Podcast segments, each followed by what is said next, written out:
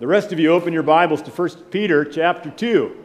We're on our way through First Peter, and the Lord is teaching us what it means to be an elect exile, chosen by Him, walking against the flow of the world on our way to our new heaven and new earth, the country whose architect and builder is God. And today we're on verses twenty-four and twenty-five, last two verses of First Peter chapter two. What if Calvary suddenly discovered the cure to cancer? Amen, right? What if somebody at Calvary said, hey, I figured it out. I can cure cancer. And what if somebody ha- here had cancer, but they said, don't believe it. I'm going to keep going to my oncologist and keep destroying my body with chemotherapy and radiology and see if that works. What if we didn't tell anybody outside these walls that we had the cure? What would that make us? Well, my friends, we have the cure of the pandemic that is killing everybody. The great malady of sin has a cure, and it is the wounds of the Lord Jesus. By His wounds we are healed. By His wounds, we are healed. And in the context of what we've been looking at, this is not primarily physical healing from physical sickness.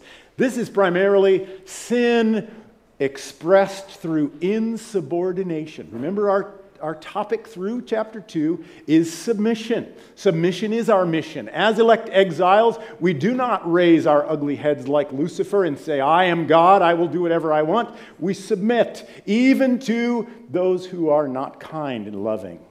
Out of reverence for Christ. We submit to one another out of reverence for Christ. That's the culture of heaven. And so when we talk about being healed from sin, we're talking about Christ-likeness being formed in us. Let's read these two verses together. This is from the E S V, so you might follow along in your N I V just to have two serious ideas about how the translation could have come into English. I hope you have something to take notes with. He Himself bore our sins in His body on the tree, that we might die to sin and live to righteousness. By His wounds you have been healed. For you were straying like sheep, but have now returned to the Shepherd and Overseer of your souls. May God bless this reading of His Word. See how Peter, the faithful Jew, echoes the prophet Isaiah in both of these verses. By His wounds you have been healed comes right out of Isaiah fifty-three. Uh, verse six of that chapter says, all we like sheep have gone astray. We have turned everyone to his own way. Do you see the culture of hell in that verse? Everyone has turned to his own way. And let me tell you, a baby doesn't have to be taught to do that. Babies are born twisted to love themselves. We are all born lost, born corrupt, born into sin.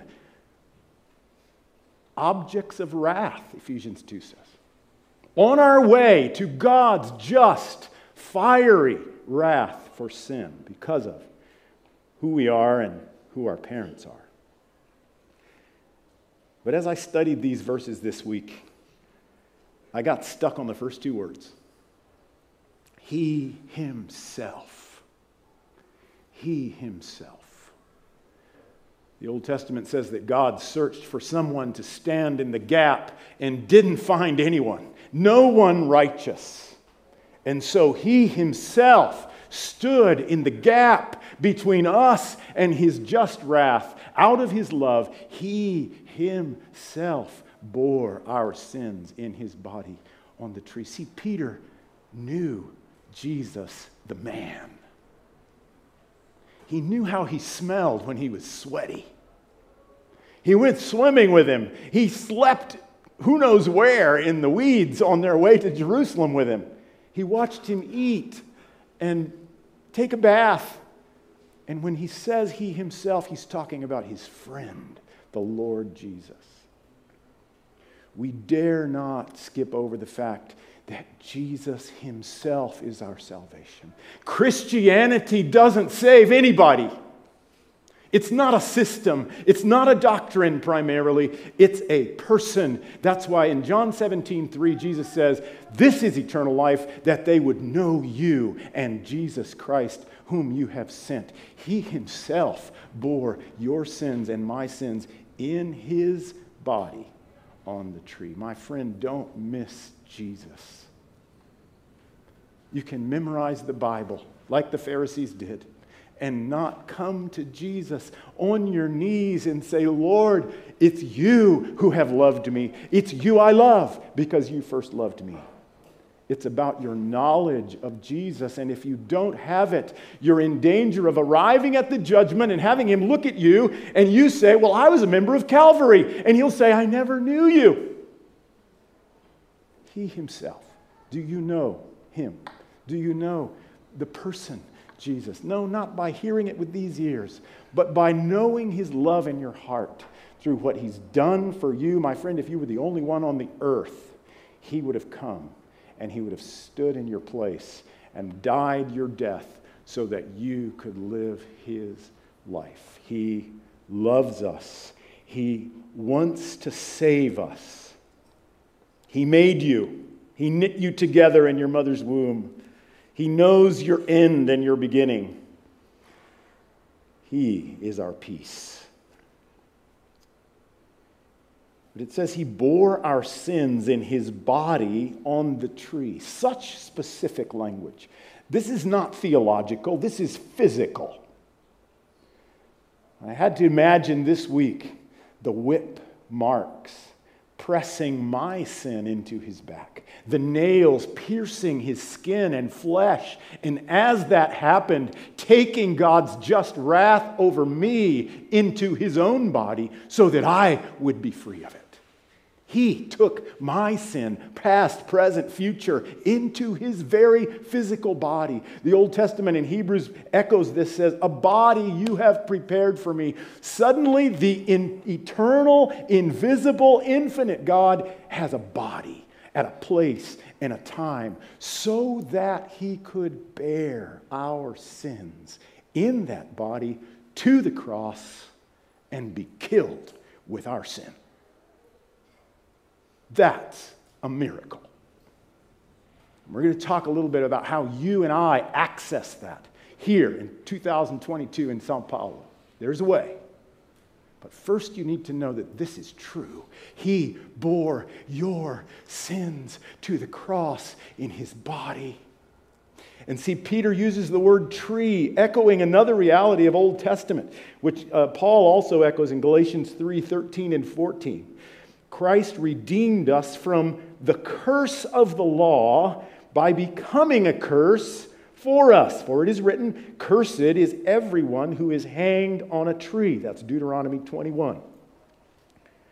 So that in Christ, Paul says, the blessing of Abraham might come to the Gentiles, so that we might receive the promised Spirit through faith. So Christ Jesus became a curse for you, for me, so that we could be blessed in him. He took our curse. He substituted himself through his body and died our death.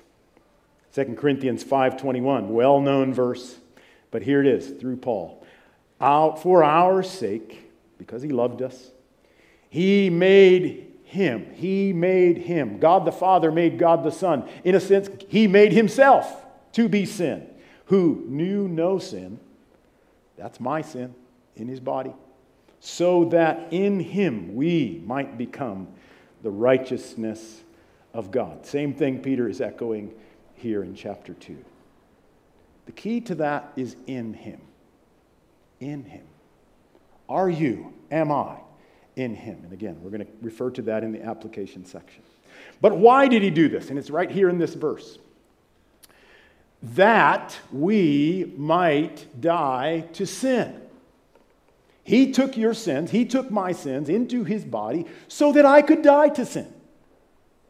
so that it would no longer have to control me, so I wouldn't have to be a slave to it.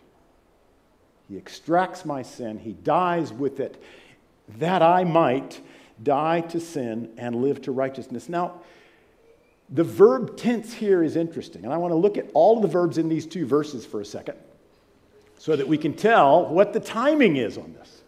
First, he bore. He bore our sins in his body on the tree. That's past indicative. That's done. It is finished. He did it, and I praise God that our worship today is not just some ideas somebody had. It's not just some good words that are spoken over you. It's a fact. It's history. We don't know the exact date, but it has one, right? It was recorded in the annals of Roman history that a Jewish teacher was killed on a Roman cross. It's true. It happened, right? Done. Finished. Praise God. But here's a subjunctive, kind of conditional tense, that we might die to sin, and that we might live to righteousness. The possibility has been opened. Grace has opened the door of heaven, but faith must access that door. By grace, through faith, you are saved. There's a response required. It's for everyone, but not everyone goes in. And my question to you urgently today is, have you gone in? Have you accessed this resource of dying to your sin and living to righteousness? Because the ball is in your court. We have a couple more verbs. This one is present perfect. That means somebody has healed me. In the present, the effect of the past is done as well. I have been healed by his wounds if I have gone into that open door by faith. Praise the Lord. We were straying. That's past progressive. Everything we did was straying. But we have returned. Present perfect. We've done it. If you are in Christ, you have returned to him as your shepherd and as your overseer. I hope that blesses you as it did me this week to see that my dying to sin is conditional on my believing in Christ and counting myself dead by faith in the power of the Holy Spirit, which he has given me, but which in his sovereignty right now, he's given me a choice, whether I want to be died to dead to my sin or whether I don't. Here's my problem. Sin is really fun. Sin is really fun. It tastes good. It looks beautiful. Satan is an angel of light. Too often in church, we make sin to, to be something horrible and ugly, and it is. But it doesn't look like that. It's sugar-coated. And so I must constantly die to sin, count myself dead to sin in Christ, and say no every morning with the new mercies available to me, to that which is destroying me.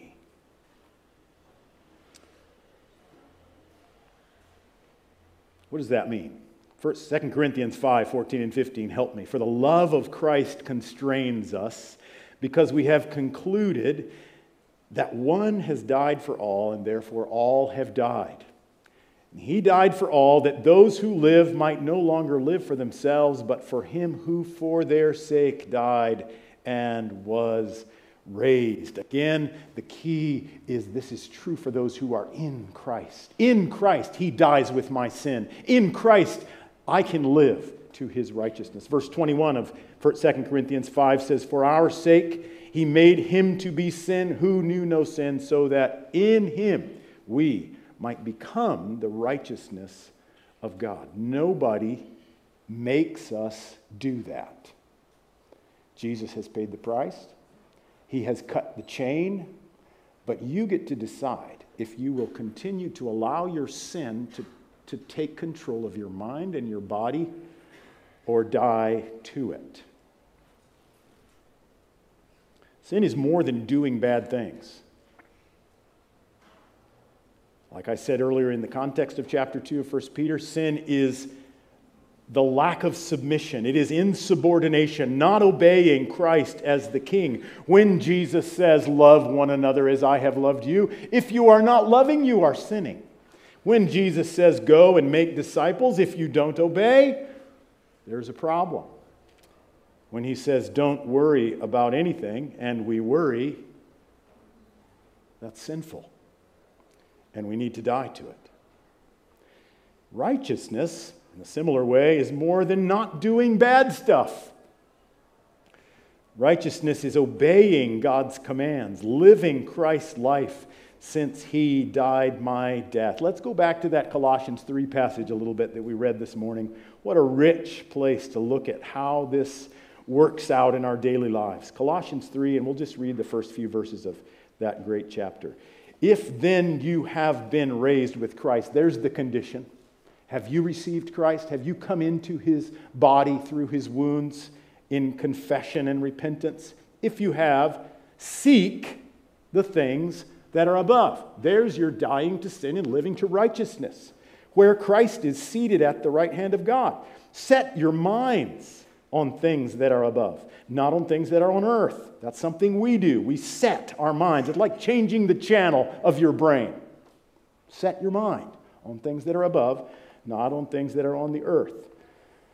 For you have died, died to sin, and your life is hidden with Christ in God, where Christ who is your, when Christ who is your life appears, then you also will appear with him in glory. Put to death, therefore, what is earthly in you, sexual immorality, impurity, passion, evil desire, and all these things, uh, you must put them all away, just like Peter says. Do not lie to one another, seeing that you have put off the old self with its practices and have put on the new self, which is being renewed in knowledge after the image of its creator. These are all imperatives, commands that teach us how to die to our sin and live to righteousness. Then verse twenty-five, uh, wait, I think I skipped one. Oh yeah, that's where we were talking about dying to sin and living to righteousness. Sorry about that.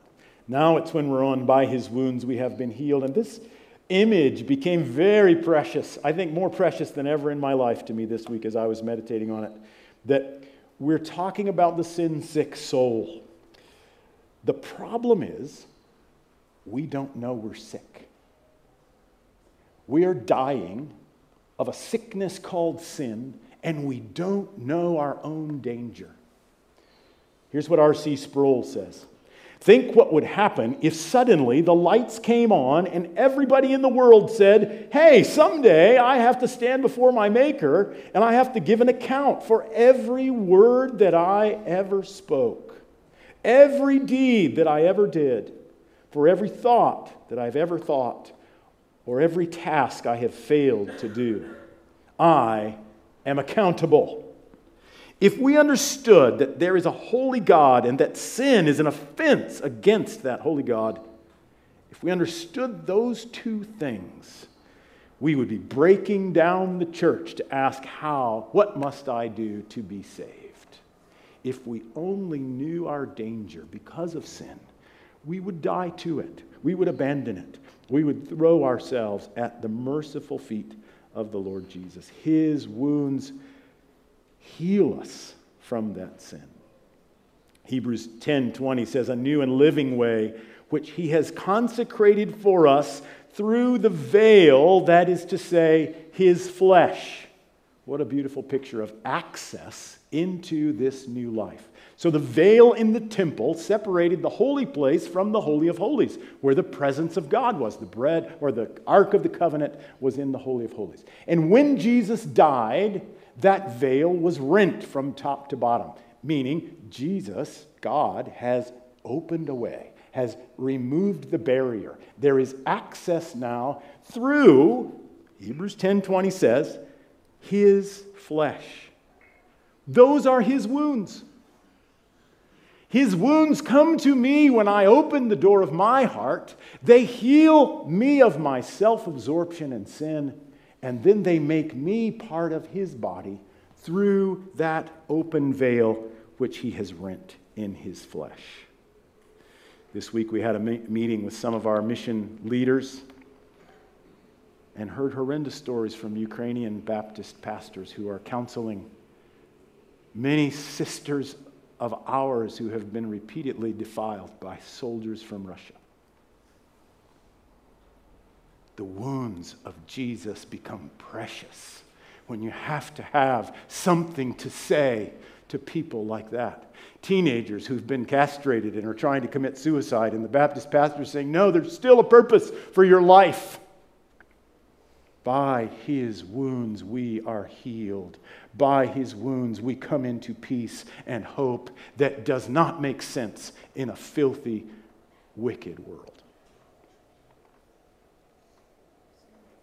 Have you come in? I'll never forget Cliff Barrows and George Beverly Shea came to Wheaton College when I was a, an undergrad student there. And hearing George sing, "There is a balm," such passion, in Gilead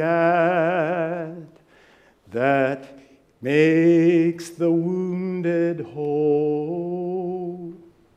Have you been made whole?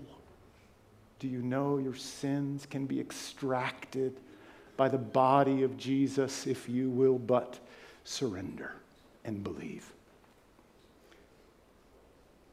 John Newton was that slave trader turned Christ follower who found amazing grace. He's the one that wrote the words to that great hymn, Amazing Grace. But this is another hymn he wrote, and it touched me this week with this truth. Physician of my sin-sick soul, to thee I bring my case. My raging malady control, and heal me by thy grace. Pity the anguish I endure, see how I mourn and pine, for never can I hope a cure from any hand but thine. I would disclose my whole complaint, but where shall I begin? No words of mine can fully paint that worst distemper, sin. It lies not in a single part, but through my frame is spread, a burning fever in my heart, a palsy in my head. It makes me deaf and dumb and blind and impotent and lame and overclouds and fills my mind with folly, fear, and shame. A thousand evil thoughts intrude tumultuous in my breast, which indispose me for my food and rob me of my rest. Lord, I am sick. Regard my cry and set my spirit free. Say, canst thou let a sinner die who longs to live to thee? What a beautiful prayer that should be on all of our lips. This is the greater works than these that Jesus said his disciples would do. The miraculous rebirth of a dead person in sin, the cleansing of what was born rotten, the straightening of the crooked way. And we must end with verse twenty-five. Straying like sheep, all we like sheep have gone astray. Isaiah thirty fifteen says, in returning and rest you shall be saved. In quietness and trust shall be your strength. See, there's no way to earn it. There's nothing you can do to pay, to cure the sickness of your sin. But Jesus has done it. And all we do is turn. All we do is gaze at him and say, Lord, heal me by your wounds.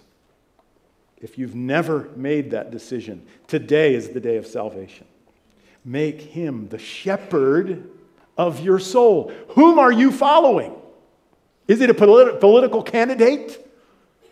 If your candidate loses today, will that destroy your life? I hope not. I hope you're following the suffering servant who is seated at the throne of God in total control and sovereign grace. And we can fix our eyes on him and run the race laid out before us because he is our shepherd. He is our pastor.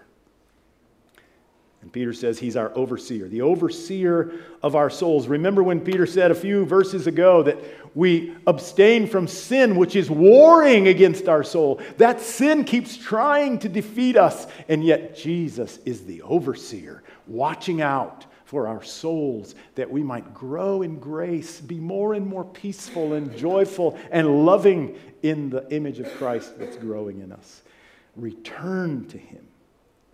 And so we see that these two verses start with He Himself and end with He Himself. Coming back to Jesus as a person, as your friend, the one who loves you and that you love because He first loved you. And Jesus, when He went through all the towns and villages of Galilee, said He saw the multitudes that went, they were like sheep without a shepherd. People are looking for a shepherd. Just look at the streets. They're all looking for somebody to follow, somebody to solve the problem of life, somebody that will put the pieces together for them. We've found Him. He's the one. Follow Him. Return to Him, hopefully once and for all as a newborn creature, but then day by day, moment by moment, saying, Lord, I will not follow the money. I will not follow the style. I will not follow the Instagram likes. I will follow You. I want to be like You. Be the overseer of my soul. Be my shepherd. How should we apply this? Number one, John one twelve. He came to His own, and His own did not receive Him, but to all who received Him, to them He gave the right to become, to be born, children, sons, daughters of God, not by works, not by the will of a man, but by grace. Maybe He's knocking at the door of your heart this morning. Revelation three twenty says, behold, I stand at the door and knock. Behold means listen. I'm standing here. I'm waiting. I'm knocking. I've done it. All you do is listen, hear the voice, open the door, and I will come in to her. I will come in to him and sup with him, with her. Oh, my friend, if you've never made that choice, if you still think you're in control, you are under the just wrath of God with no one to stand in the gap. But Jesus has done it. And all you do is say, yes, I receive it. I hope you do that today. But second of all, we need to love Jesus. And if you lack love for Jesus, there's only one way to, way to go, one thing to do. Remember how He loves you, because we love because He first loved us. Go back to the starting point and say, what is it that Jesus did for me? Number one, He wrote your name in the book of life before the creation of the world. Way back before you were even thought of. He knit you together in your mother's womb. He thought of you. He died for you, He rose again, and He's waiting for you in the glorious presence of God, and He's here today to say, I love you. Love Jesus, the man, the person. We can do that through the Holy Spirit. We can do that in prayer, but the main way we do that is in the body of Christ. This is His body. And it still bears our sins because we sin against each other and have to be over and over forgiven. That's why we talk about small groups. That's where you do that. You bear one another's sin, you forgive, you extend grace, you love one another because you love Him. And that's how we love Jesus, remembering that He Himself is our salvation and our righteousness. Love the Lord Jesus. I hope you spend some time this week doing that. Maybe just lying in your bed before you fall asleep or after you wake up, humming a hymn, saying, Jesus, I love you. And let Him grow that love in your soul. Everything comes out. His love constrains us to do all that we do. And then take up your shield, take up your sword, and die to your sin. Say no to your temptations. It's kind of like Novocaine, actually. I think Jesus, you can ask Him for the grace to numb the pain of your temptation. Does someone else, has someone else hurt you and you feel like you deserve to be angry and bitter? Die to that right. That's what Jesus did. And He's calling us to follow Him in it. Die to your sin. Paul says, count yourselves dead to sin and alive to God in Jesus Christ. And follow the shepherd. Submit to him as your overseer. So I was walking through a community one time, a long time ago. I think I might have actually told this story to you before, but it deserves telling again because it was where God showed me how I access Jesus in salvation. I saw this boy across the soccer field playing with a videotape that he'd pulled out of a cassette box. It was about thirty meters long, and it was flying in the wind, and I could see the beginning and the end. And I first I didn't know what it was, and then I thought, well, that's a videotape. There's a movie on there. There are little squares, one after another, and there are people playing a story out on that videotape, and he was about fifty meters away, so I could see the whole thing blowing in the wind, and suddenly God said, that's how I see your life. That's how I see history. God's not bound to second by second like we are. He created time. Time is a dimension. He's outside of it. And when we die, I bet, I don't know this because the Bible's not very clear on such things, we come to his bosom and see it too. So that helps me when I think, how did Jesus in a body come into the fiery furnace with Shadrach, Meshach, and Abednego? Well, it's easy. He was resurrected, ascended, and then he gets to go into the videotape wherever he decides, popping in and out as he wants to. And by his Spirit, he's in the whole story. And at any day, any point, any moment, he can knock on the door of my heart and say, hey, hey, Thomas, I'm here. I want to share this moment with you. Open the door. Let me in. And that becomes an access into the eternal, growing mountain of Christ's body, which is filling everything in every way. Through his sacrifice on the cross, he allows me access into the very Godhead as a member of the body of Christ, where he absorbs my sin into his dying body and gives me his indestructible eternal life. And I'm part of Jesus. I'm part of his body, and so are you, learning to take up my cross, die to my sin, live to his righteousness, all for his glory, because he did it all. All I did was believe and accept. And that becomes a great adventure that is sure to win because he has done it. Another story I heard this week in that meeting of our mission was the story of Sylvester. A mountain of an African man lives in a violent neighborhood outside of Cape Town, South Africa, that is to this day controlled by gangs and drug dealing. And he was the head of a gang for years. Recruited young men to be part of his army so they could protect their area against other armed men. Well, during the pandemic, Mario, who's the man in black there, the Brazilian missionary with Action, likes to race motorcycles, so he's got the faster, faster, faster church. He started feeding kids in that neighborhood. Well, actually, it was the neighborhood across the, the tracks. It was another, another neighborhood, and Sylvester noticed and started watching them very closely. First of all, who is this invading our area?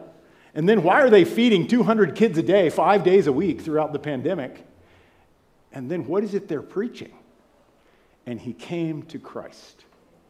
Well, Mario said, wait a minute, you're a drug dealer and a gang leader. You can't be part of our team just yet. So you need to go to Y WAM and do a discipleship training school. He left his wife and children and went for five months to do Y WAM Cape Town, learned what the Bible said, learned who Jesus was, went on a one-month outreach at the sheep, and got baptized. His wife and his children were there. They've joined a church. And when he came back, he said, now, Mari, what do I do now? He said, well, you need to do something uh, active. You need to do some, some, you used to be part of a gang. Now you can't do that. So what are you going to do? He opened a feeding center in his part of the, part of the city. So now he's feeding kids. He's teaching kids, these young men that he used to recruit into drug trading, and becoming the righteousness of God in that place. Has it been easy? His wife says one night they surrounded their house and were throwing rocks at the windows and saying, come out, we want to we're going to show you a thing or two. And they just both got on their knees in their dark bedroom, didn't turn any lights on, and started praying because they knew that all those guys were armed and they'd been part of that war. The gospel has borne the sin of a drug-dealing gang leader out of his body into Christ's body. And Christ has died his death. And now this guy is living Christ's life in a place that you and I could probably not survive. And Mario told us at that meeting that even though a dozen young men were killed every quarter, in the past year, not a single one has been killed. In the year that the pandemic has been decreasing, not a single young man has been shot. They've, there are a lot of fights, but no one has died.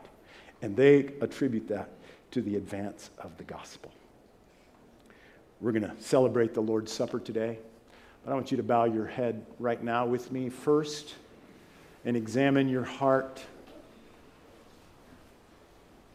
Are you in Christ? That's the question. Has He come into you, and therefore you come into Him? Because only in Christ can any of this be true. He bore your sins in His body on the tree that you might die to sin and live to righteousness. Have you died once and for all to your old life and said, Jesus, now you are my life? If not, do it now. Say, yes, Lord. I bow my head. I give up my autonomy. I submit to your lordship. Believe and receive Him as your shepherd and overseer. But I firmly believe most of you have already done that. And yet sin keeps raising its ugly head, doesn't it? Maybe you've lived to your sin too much this week. I, I'm sure all of us have done that to an extent. Would you remember Jesus' love for you? He bore your sins so that you could live His righteousness. Let those sins die with Him on the cross. Give them up. Die to them. And live to Him. And then finally, declare your new commitment again to follow Him as your shepherd, to submit to Him as your overseer. He commands your life, not you. He bought you with the precious price of His blood, and you are not your own.